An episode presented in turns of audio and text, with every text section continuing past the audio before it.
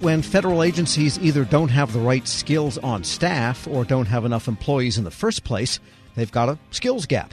Government wide skills gap includes cybersecurity, acquisition, and human resources. Federal News Network's Drew Friedman reports how certain senior leaders are focused on narrowing those gaps. Chief Learning Officers, or CLOs, don't often get the spotlight as they try to ensure an agency's workforce has the skills it needs. But across government, CLOs are taking on some of the challenging long term work to try to close skills gaps. That all comes as skills gaps in the federal workforce remain a significant barrier to reaching better end results in agencies' work. Earlier this year, the Government Accountability Office reported that more than half of the government's biggest problem areas stem directly from mission critical skills gaps. GAO Comptroller General Gene Dodaro warned Congress about exactly this issue across the federal government. I'm very concerned about the federal workforce. Less than 7% are under uh, 30. This is a real problem for the federal government. There are 22 areas of the 37 on the high risk list because of critical uh, skill gaps and shortages. Government wide in the cybersecurity area, human capital management, acquisition management. So, this is a real problem. But chief learning officers are trying to take on some of that work. Generally, the senior level position is tasked with helping agencies first identify their biggest skills gaps. Then they create what's called a talent development strategy to try to add in those skills for the workforce. They put together training opportunities and programs for current employees. And they look particularly at mission critical skills areas such as data analytics, IT, and cybersecurity. But it's not just about what skills are needed right now, it's equally important to look at what lies ahead. Joellen Jarrett, Chief Learning Officer at the Small Business Administration, says there's one area she's been watching particularly closely, but the interest is not yet where it quite needs to be. The AI courses do get attention, but in pockets. It depends on, on what organization we're talking about. So that's not yet clearly across the board. A new executive order on AI, which President Joe Biden signed this week, in part called for more federal workforce training in AI. But in the more near term, chief learning officers are already thinking internally about where AI related training programs can be most useful. For example, AI skills can be helpful in human resources departments. At the Department of Veterans Affairs, AI is a field that Chief Human Capital Officer, or CHCO, Tracey Therit, is focused on but that doesn't make it easy. I, I don't even know where to start with generative AI uh, because that is becoming part of our vocabulary as well and helping people to understand how when you have to write that job announcement, it may not be taking a template and working in Word. it may be a chat uh, with a few queries and a few keywords, and all of a sudden it's produced. And you just need to make sure that it is doing and meeting your needs and expectations. And at the Office of Personnel Management, CHCO Carmen Garcia says her agency's HR team is also leaning into AI. We are looking at, for example, position descriptions uh, and already made a lot of headway with that and looking at our classification standards and uploading that and seeing how we can put in you know major duties into you know our our ai sandbox and seeing what kind of position descriptions can be uh, developed out of that. And aside from some growth in ai chief learning officer Jarrett at the small business administration says courses that do get a ton of attention are in data analytics. A lot of the data courses are are in really high demand right now. And again i think it's because we're we're driving harder at making sure that we're doing a good job of telling our stories. And the best way to tell the story is through your data. And so having a workforce that understands what data to use, how to capture it, uh, how to validate it, how to present it is important. Many federal workforce experts say data analytics should not be limited only to jobs with the word data in their title. Developing data skills can be highly beneficial for the HR workforce as well, according to VA CHCO Tracey Therit the data workforce is not just defined as the occupational series who do data analysis. It is being an HR person who understands data and can do some data visualization. I know um, OPM has created some wonderful dashboards around time to hire, around attrition, around DEIA. It is hard to do HR work today if you don't understand that data, if you don't know how to visualize that data, and if you don't understand how to explain that data to hiring managers, um, to applicants for employment, to employees within your organization.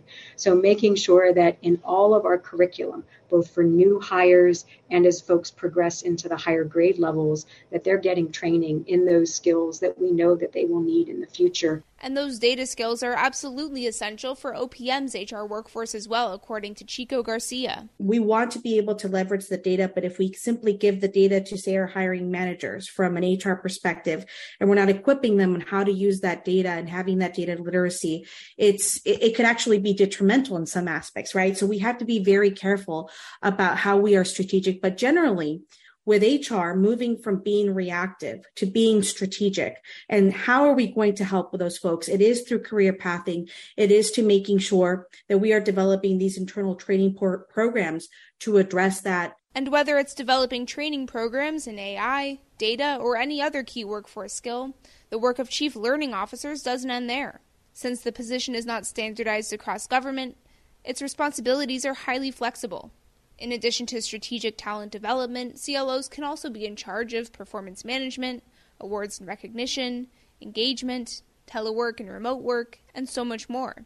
Because of that flexibility, CLOs work closely with CHCOs and other workforce leaders across government. We know that we can't operate in a vacuum. And so being aware of what's going on, whether it's in our lane or not. So the term stay in your lane doesn't really apply, I don't think. If you if you want to be successful in really driving change and promoting mission accomplishment in the federal government, it's important that we are aware of all of the initiatives afoot and uh, where learning and development or change management or organization development might play a part in those initiatives. And so having a good relationship with our chief human capital officers and uh, understanding what's going on at the chief human capital officer council level is important. Drew Friedman, Federal News Network. Check out Drew's story at federalnewsnetwork.com. Leadership today, especially within the federal workforce, is being tested more than ever before. As the Cybersecurity and Infrastructure Security Agency's Chief People Officer, Elizabeth Kolmstetter sees a focus on people as absolutely crucial to her leadership style. Kolmstetter joined Shane Canfield, WEPA CEO, to reflect on her years of experience leading in the federal human capital space. Hello, and welcome to the Lessons in Leadership podcast. I'm your host, Shane Canfield, CEO of WEPA. Today I'm joined by Dr. Elizabeth Kolmstetter, Chief People Officer at the Cybersecurity and Infrastructure Security Agency. Elizabeth, welcome. Thank you. Great to be here. In your current position at CISA, one of your responsibilities is ensuring a people first culture. Explain what that is and, and what's the role of leadership in creating and shaping that culture? Yes, at CISA, really paramount to our culture is a people first driven aspect so that we are really looking at how do we accomplish our mission through our people. And in order to do that, we really value our people. We want them to feel empowered and supported and uh, respected and also that their managers care about them. So well-being is important. Psychological safety in the workplace is important so that all voices and ideas are heard. So I like to call it our North Star. Having a people first culture really starts with the people in order to get our incredibly difficult mission accomplished. In terms of leadership, which is a great question, I think we all know that culture is really driven by leadership and the, the behaviors that we allow and we, uh, you know, uh, reinforce in our leaders. So we really work at making sure that our leaders are bringing out the best in their people every day. So again, that they feel they can bring their voice, especially an opinion that might not go along with the majority of a group, so that we get that diverse perspective. We get those different ideas and experiences and that's really where we find that it's important that leaders are purposefully bringing out their talent on their teams to enable our mission. Yeah, excellent. We're, we're going through a, a, culture project at our work. Now. Oh, great. Yeah, it's, um, it's been six months in the making, and it's going really well, but it is work. Yes. And it requires from the top down. So I'm, I'm also involved in that. I hear you. Great. Throughout your career, you've piloted many different talent management programs, including at NASA, the CIA, the FBI, just to name a few, and you have an amazing career. What have you learned, or how have you might have changed along the way in creating and leading those programs? Yes, and I, I, I am so honored to have had a career in public service across multiple federal agencies, always in the realm of human resources and workforce performance. And I think because I study organizations and people in them, I've come to realize particularly in the federal government, that many of our programs are really grounded in the industrial era thinking. That this is organizationally structured in a hierarchy with boxes and lines on charts, uh, with the center being around jobs and what do we need to get this job done in terms of skills and training. And what I found is that we're really not in the industrial era anymore, where we would promote the smartest people who knew that work and they would then tell the people on their team how to do things and oversee that work. We're now in a digital era and the information era where work gets done collaboratively across geographic boundaries and certainly across org charts. So uh, we like to call it networks um, or hierarchies, and we really need to, again, unleash people so they can find those other people who are working on similar problems or have the right ideas. And so I really like to think of our work now in the talent programs being human centered. It's more about the user and the experience than about the rules and regulations. So, although we have to have rules and regulations, certainly in human resources, is that person experiencing what they need and getting what they need for their role at that time? So, not so much on the job, but on the person. So, for example, we're recruiting.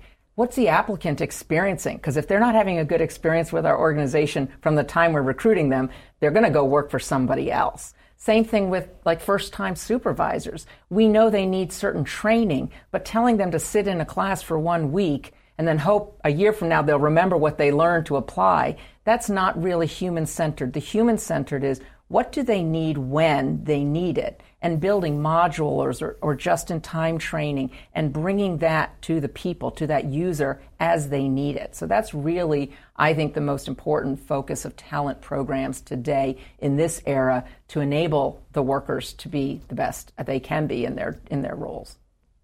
Excellent. New thinking. Um, this is always an interesting question. Has there been a time when, as a leader, that you've made a mistake? And what is that? And um, I think most important, what did you take away from that? What did you learn from that?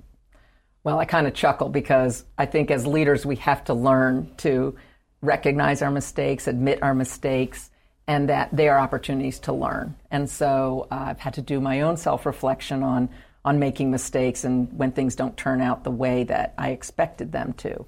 Um, makes me think of a time when I was at the Transportation Security Administration and I was a supervisor.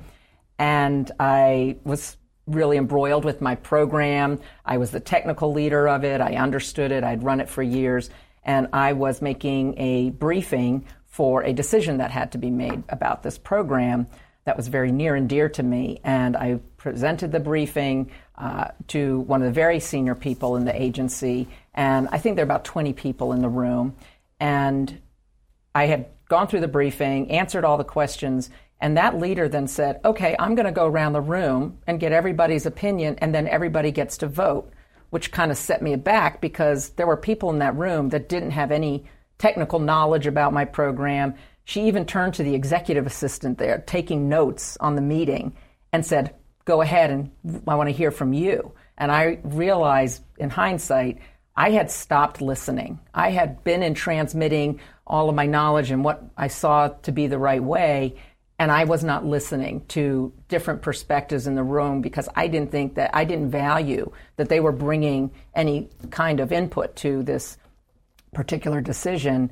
And it didn't go as I had hoped, and I left very disappointed and was busy blaming the senior leader and how that meeting was conducted. That she let all these people have opinions when they didn't know, in my mind, didn't know what they were talking about.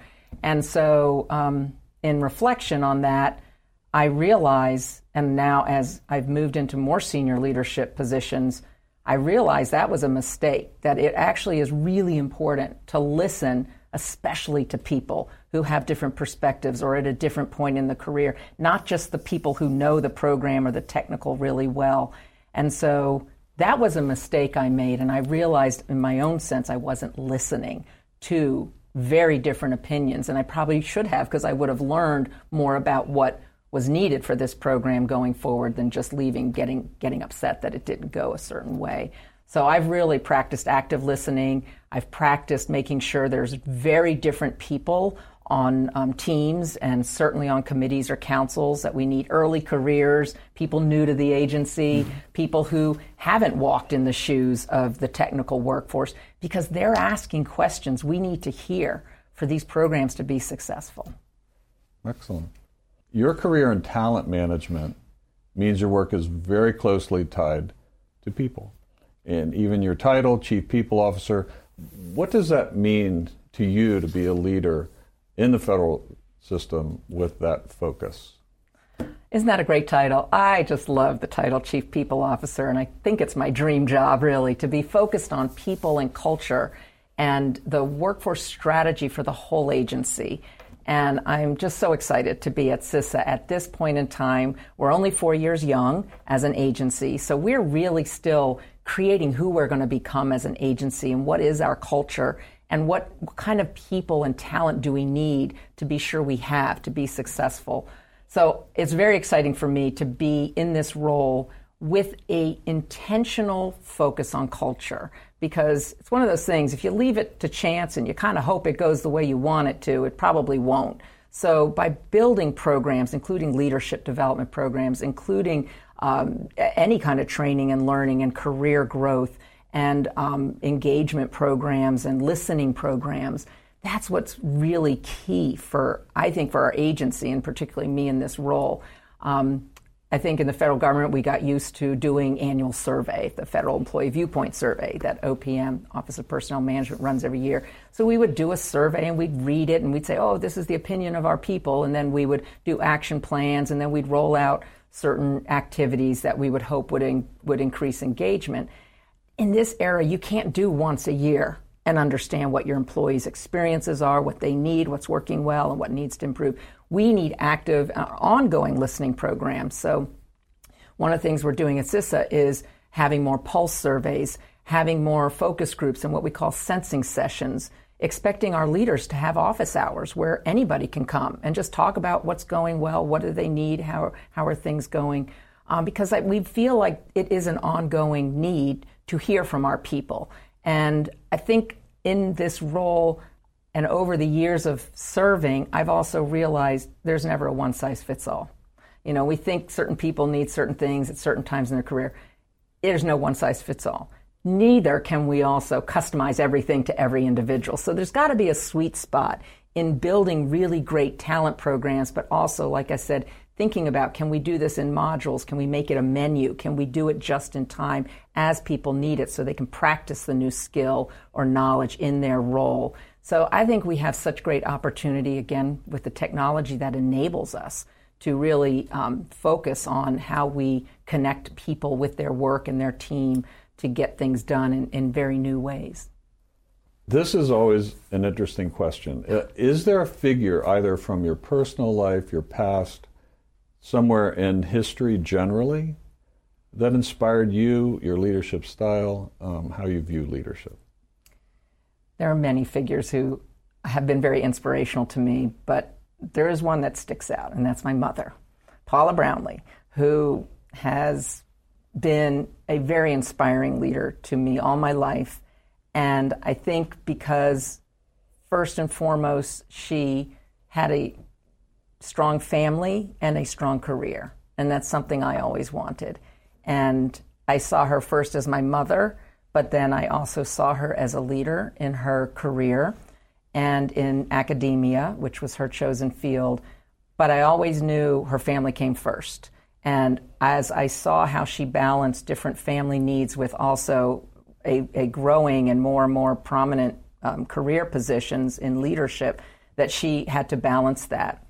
And I think I learned from her that you can have both. You have to you have to focus on different things through your career um, and through your life, but that you don't have to trade one for the other. Um, I've been married, happily married for 32 years, and I'm a mother of twins who are almost 24 years old. So, and I've had a great career in public service. So I think that having her as a role model has really helped me um, find my own courage, find my own confidence, and find my own voice in how I can prioritize the things that are most important to me so that I can actually balance both family and career. And you're doing it well. You're Thank uh, you. having known you now for seven or eight years yeah. um, and worked alongside you. Uh, your passion is infectious. Thank you. Your uh, intelligence and, and the thoughtfulness with which you approach uh, all of these issues. It's, uh, it's an honor for you to be here, and thank you for your time. Thank you very much. I'm Shane Canfield, CEO at WEPA, and until next time, have a great day. Find the full podcast and future episodes of Lessons in Leadership on the Federal News Network app and anywhere you enjoy your podcasts.